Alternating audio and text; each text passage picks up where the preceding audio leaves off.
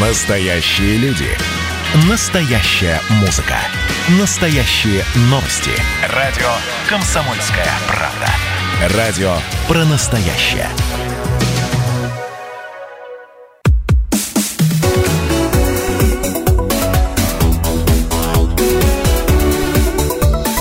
Тема дня. Программа «Тема дня» продолжает прямой эфир на радио «Комсомольская правда». Здравствуйте все, меня зовут Валерий Беликов. И гостью в нашей студии сегодня начальник отдела статистики населения и здравоохранения Северо-Кавказстата Оксана Александровна Скоробогатова. Оксана Александровна, добрый день. Добрый. Ну, собственно, повод, по которому мы собрались, довольно интересный. И, собственно, я даже вас попрошу рассказать о том, что ждет ставропольцев, да и всю страну весной следующего года. Весной две тысячи двадцать первого года в Российской Федерации будет проходить всероссийская перепись населения. Ранее планировалось, что она пройдет в октябре две тысячи двадцатого года, но всем известно об эпидемиологической ситуации в стране, да и в мире, и поэтому Росстат предложил перенести перепись населения на две тысячи двадцать первый год. Председатель правительства России Михаил Мишустин подписал постановление о внесении изменений в некоторые акты правительства по поводу переноса проведения переписи. И на сегодняшний день момент, на который осуществляется сбор сведений, это ноль часов ноль минут первого апреля две тысячи двадцать первого года. С первого по двадцать второго апреля будет проходить интернет-перепись, когда самостоятельно заполняют граждане электронные переписные листы на портале Госуслуг. С первого по двадцать шестого апреля будет сбор сведений переписчиками, это стопроцентный обход жилых помещений, и будет также параллельно сбор сведений на переписных участках, куда граждане могут самостоятельно прийти и переписаться, если не хотят встречать дома переписчика. Слушайте, по госуслугам довольно интересно. Я, ну, не скажу, что активный пользователь, mm-hmm. ну, так, в более-менее продвинутый. То есть, получается, будет какая-то специальная заявочная форма к этому времени готова? А, да, мы работаем непосредственно с госуслугами, там уже разрабатываются специальные программы, и а, получают все, кто уже зарегистрирован, ну, или у него будет возможность зарегистрироваться прямо сразу на портале Госуслуг, они могут заходить и самостоятельно, без участия переписчиков, отвечать на все те же вопросы. То есть, абсолютно идентично все. Все то же самое, спросит у них переписчик, когда придет. То есть можно просто не обращаться к услугам переписчика. Единственное, что когда вы там пройдете перепись, вам будет присвоен цифровой код, который нужно будет сохранить и показать переписчику. Когда он к вам придет домой, вы ему скажете, я уже прошел, и покажете этот код. А, ну да, это важная деталь даже, да. Чтобы об одном и том же человеке не да, собирались... Да, не задваивалась информация. Оксана Александровна, кстати, задваивалась информация. Знаете, тут что вдруг вспомнил, ну просто знакомая семья, у них mm-hmm. ребенок родился, получается, в апреле, то есть они ждут mm-hmm. третьего. Вот такой вопрос, они могут внести этого ребенка в электронную перепись? Ну, вот... Если, например, первого числа Я... будут заполнять, если он еще не родился, я это ну, имею в виду. Нет, по методологиям у нас как раз-таки момент, на который осуществляется, это ноль часов ноль минут первого апреля две тысячи двадцать первого года. То есть вот если на этот момент этого ребенка еще не было, то в эту перепись информация о нем не войдет.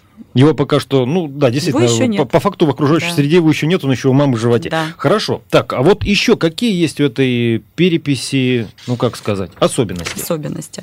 Ну, предстоящая перепись станет первой переписью населения в России, которая пройдет в новом цифровом формате. Что такое цифровой формат? Ну, как уже упоминалось, это основное, что заполняется на портале Госуслуг, человек может сам зайти и переписаться. Второе, это все переписчики вносят электронные, в электронные переписные листы на планшетах. То есть каждый из переписчиков будет оснащен таким аппаратным комплексом с операционной системой «Аврора», производство российское. Бумажные переписные листы абсолютно идентичны, то есть нет никакой разницы. А, то есть бумажные носители все-таки остаются? Они да? остаются, но это для очень-очень крайних случаев. Ну вот прям очень крайних случаев. И в цифровом формате в том, что у переписчика на этом планшете будет находиться цифровая карта, в которой он будет видеть весь свой переписной участок, вот каждый дом, каждую квартиру, геолокация, привязка к карте России. То есть такой своеобразный навигатор именно для сотрудника, да, который да, занимается переписью. Да, и нам важно, местах. Чтобы это все было привязано. Именно вот когда он опросит, там будет указано, что все это произошло. Вот, теперь уже более понятно угу. стало. Вот то, что вы говорили про цифровой код, да. здесь тоже, опять-таки, да, да чтобы да, слушатели да, да. помнили, если они проходят первого, с первого апреля угу. электронную перепись самостоятельно на сайте Госуслуг, да. этот цифровой код присвоенный, им нужно сохранить до того... Сфотографировать, например, да, экран. Да, да, да пока они его его не сообщат, соответственно, да, специалисту, да. который все равно придет все-таки на дом, да? Но у него стопроцентный обход. Он получает переписной участок, адреса. И вот в этот дом полностью надо опросить. Он должен постучать в каждую квартиру. Это стопроцентный обход. И если человек уже переписался, он показывает свой код, тот делает пометку, и привязка идет этого человека к этому адресу. Ну, хотя человек уже там указал же свой адрес. Ну, в общем, выбирать, когда он будет в госуслугах, там будет уже привязка. Ну, в общем, да, задвоения не должно быть. Оно должно сойтись в одно единое. Просто уже не надо тратить время на переписчика. Ты на госуслугах ты перепишешься тогда, когда свободное время, когда можешь посвятить этому... Да э... даже во время обеденного перерыва да, можно. Да, да, да. А переписчик приходит ну, в своем режиме, в рабочее свое время.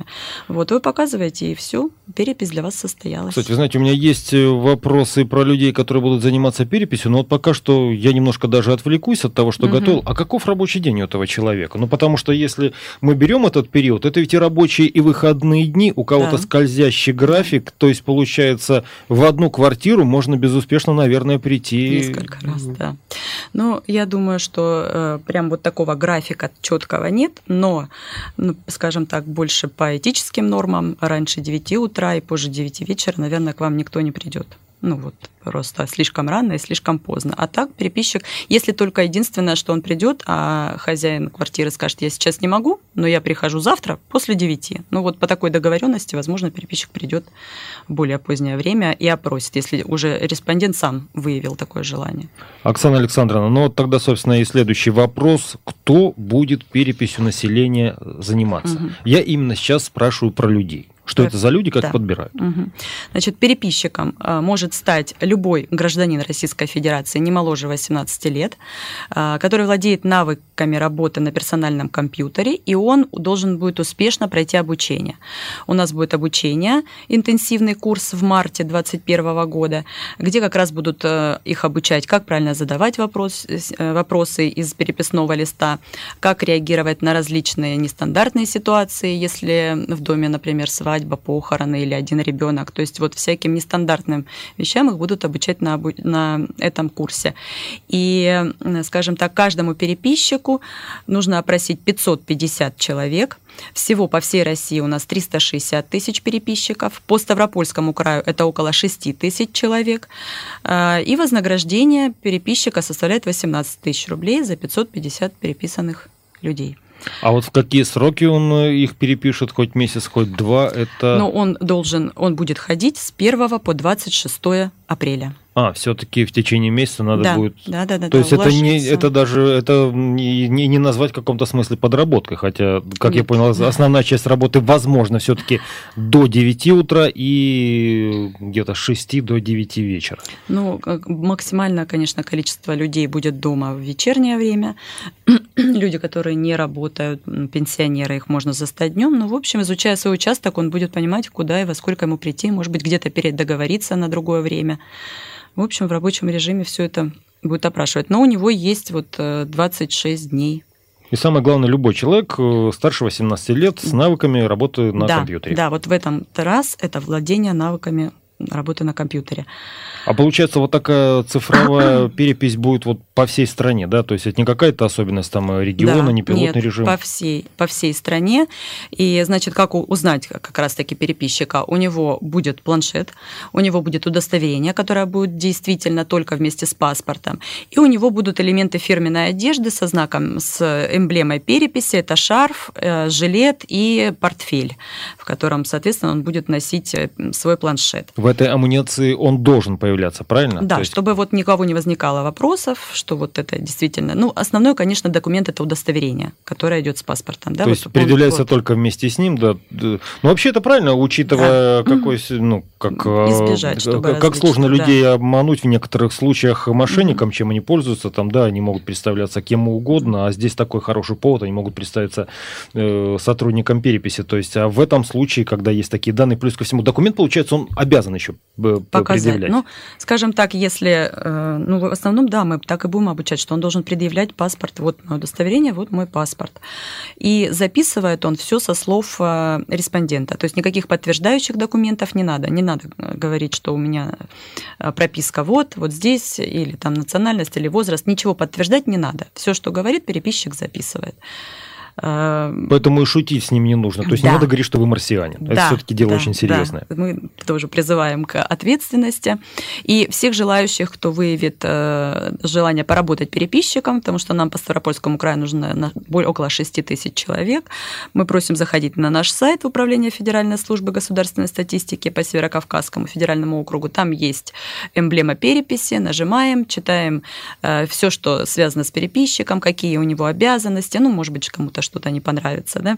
Телефоны, как связаться и куда оставить свои координаты, чтобы вам перезвонили и пригласили вас на работу. Оксана Александровна, ну вот тогда такой вопрос, он сам как-то собой уже сочинился, на какие вопросы придется угу. отвечать при прохождении переписи. То есть вот то, что мы имеем уже, да. допустим, сейчас угу. первое апреля две тысячи двадцать первого года, ко мне пришел специалист переписи населения. Угу. Ну, сразу хочу сказать, что перечень вопросов, он утвержден законом о всероссийской переписи населения, бланки правительством России. Как я говорила, электронные и бумажные, они абсолютно идентичны. И, соответственно, чтобы видеть тенденцию и изменения по сравнению с прошлыми переписями, часть вопросов должна быть одинаковая, да, чтобы мы могли сравнить. Ну, это стандартные вопросы, такие как пол, дата рождения, гражданство, родной язык, национальность, владение и пользование языками. Также будет вопрос про жилищные условия, вопросы миграции, образования, занятости и источник средств к существованию. Единственное, что по необходимость возникла и расширили вопросы, связанные с безработицей, такие как где находилась ваша работа, появился вопрос о прежнем месте жительства, это уже касается миграции, то есть они немножко расширились, но основные остались. Также расширилось немножко варианты ответов по образованию в связи с изменением, да, в различных образовательных структур. И еще, что э, расширили, это владение русскими и другими языками было всегда, но об их использовании в повседневной жизни мы будем спрашивать в этот раз. Продолжим через две минуты. Это программа «Тема дня». Говорим о переписи. Не переключайтесь.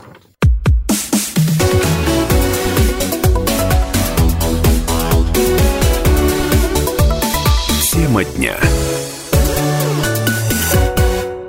Тема дня на радио «Комсомольская правда». У нас сегодня становится перепись две тысячи двадцать первого года. Есть вопросы, есть интересные ответы. Вот эти ответы нам, соответственно, дают начальник отдела статистики населения и здравоохранения Северо-Кавказстата Оксана Скоробогатова. Оксана Александровна, ну вот, собственно, говорили уже о том, на какие вопросы придется отвечать при прохождении переписи, кто будет ей заниматься. А вот пришел вопрос в WhatsApp довольно интересный.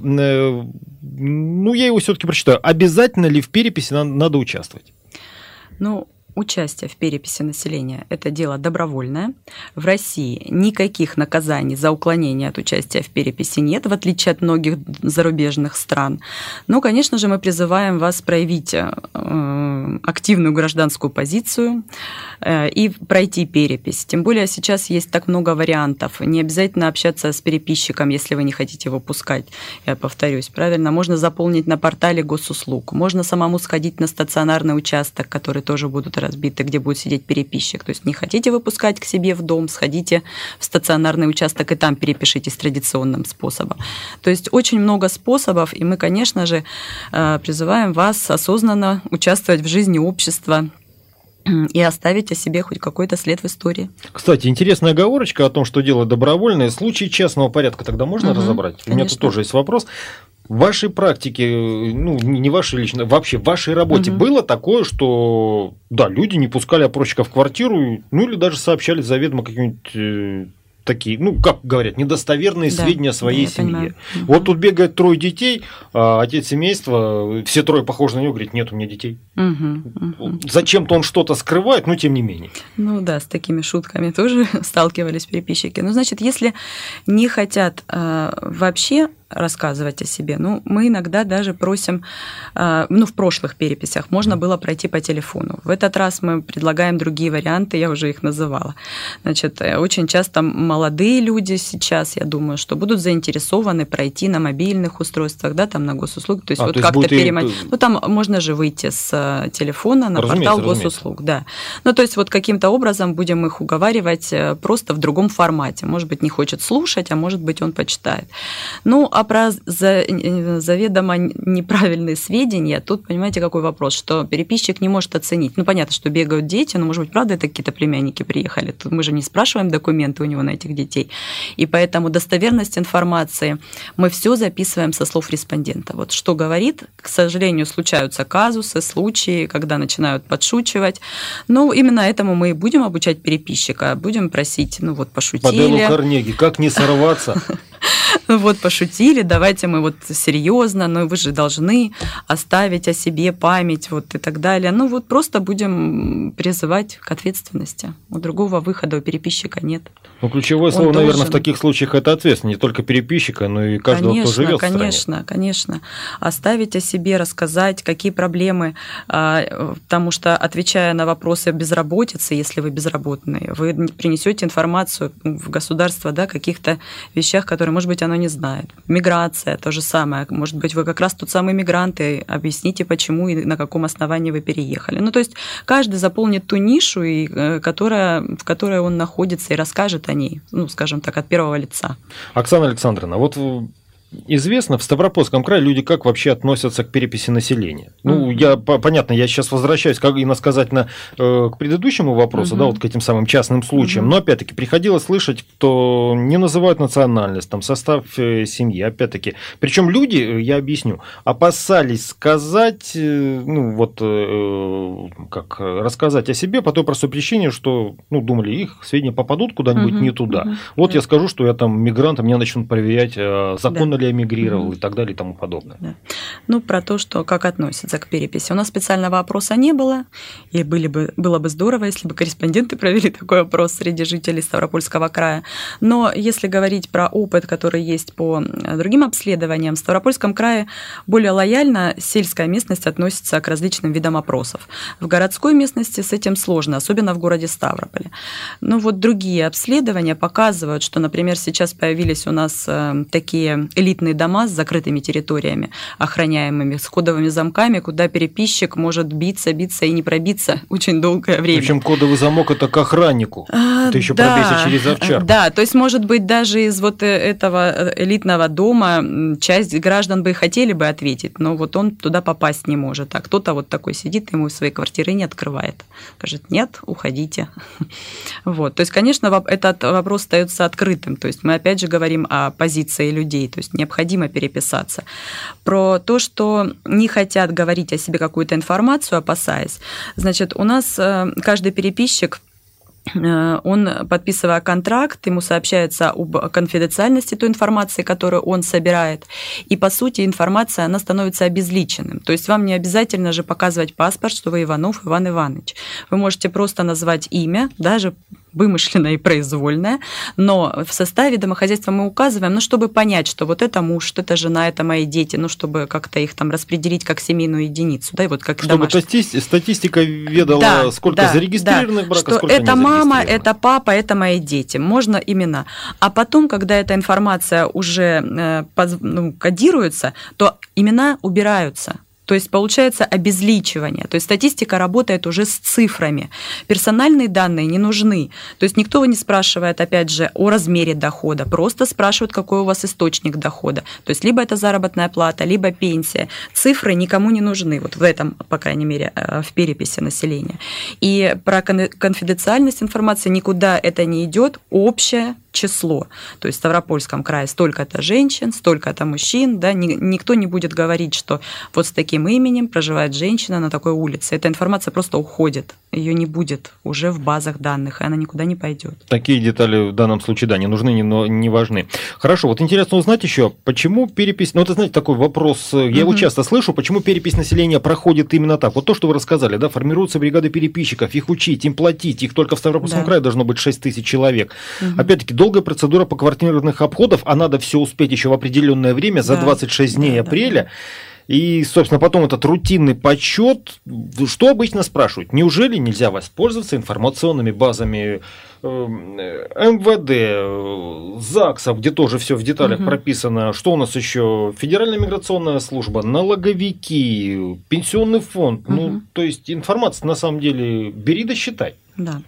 Ну, все вами перечисленные э, службы, они имеют свои методологические особенности, определенную ограниченность, а где-то даже избыточность вот этих вот данных, которые не нужны при переписи. Ну, вот если про каждый, например, Федеральная налоговая служба, она ведет единый государственный реестр налогоплательщиков и осуществляет учет только тех, кто подал о себе сведения либо сам, либо организация. Причем учет осуществляется по месту жительства, а также по месту нахождения принадлежащей недвижимости, транспорта, и поэтому физическое лицо может быть учтено одновременно в разных, в разных территориях Российской Федерации. То есть, то есть не задвоение, задвоение результата, да, то есть а один человек больше, в разных. Пенсионный фонд, вот индивидуальный лицевой счет СНИЛС, который мы все знаем, он открывается один раз и по месту жительства, вот в тот момент, когда он открылся. Если человек уже переезжает, вся актуализация данных идет все равно в том месте, где вот он был открыт. И получается тоже, что человек может уже давно переехать в другую, терри... в другую территорию Российской Федерации, а может быть даже за рубежом, а числиться будет в, в... в изначальном, где был открыт этот СНИЛС. Если говорить про эм вэ дэ, тоже в России, ну, скажем так, опыт других переписей показал, что не всегда люди снимаются с учета или становятся на учет, приезжая на учебу или э, на работу. И получается, что уже проживая несколько лет в другом месте, регистрация у них находится, опять же, в первоначальном каком-то. Интересные детали всплывают какие. В Госвыборы Центральная избирательная комиссия, но там явно только люди старше восемнадцати лет и дееспособные. Здесь мы, опять же, уходят у нас все дети, а мы переписываем каждый каждого человека дееспособен, недееспособен, здесь уже не имеет значения. И получается, что все фонды и регистры, которые вот мы рассмотрели, они э, переписывают человека э, по месту его де юре, да, так скажем, по месту регистрации. А мы приходим к человеку фактическое место проживания и переписываем там, где он находится прямо сейчас. То есть мы должны пройти же каждую квартиру, у нас стопроцентный обход. Даже и если переписать... он москвич в пятом поколении коренном, да, но переехал да, последние да, два да. года, живет в Ставрополе. Да. И получается, что перепись, почему именно перепись, она является единственным источником такой информации о числе семей, составе этих семей, кто входит. Иногда супружеская пара может быть прописана в разных, ну, муж в одном месте прописан, жена в другом, а нам нужно знать, что это они именно супружеская пара. Сколько у них детей, сколько мать-одиночка, отец-одиночка, сколько у них детей до восемнадцати лет. То есть именно эти данные дают только перепись населения, никакие предыдущие регистры нам это не дают. Уровень образования, опять же, в, потом национальность, никак, нигде не спрашивают, опять же, ни в паспорте не указано, и владение языками. Оксана Александровна, ну, если честно, вот не все вопросы я успел задать за сегодня, то есть остается у нас еще повод встретиться по поводу переписи населения две тысячи двадцать один и не раз, и не два. Тем не менее, за те ответы, которые вы дали на наши вопросы, огромное вам спасибо. Ну, и я думаю, рассчитываю на всех ставропольцев, что перепись все-таки пройдет успешно. Спасибо, что пришли. Тема дня.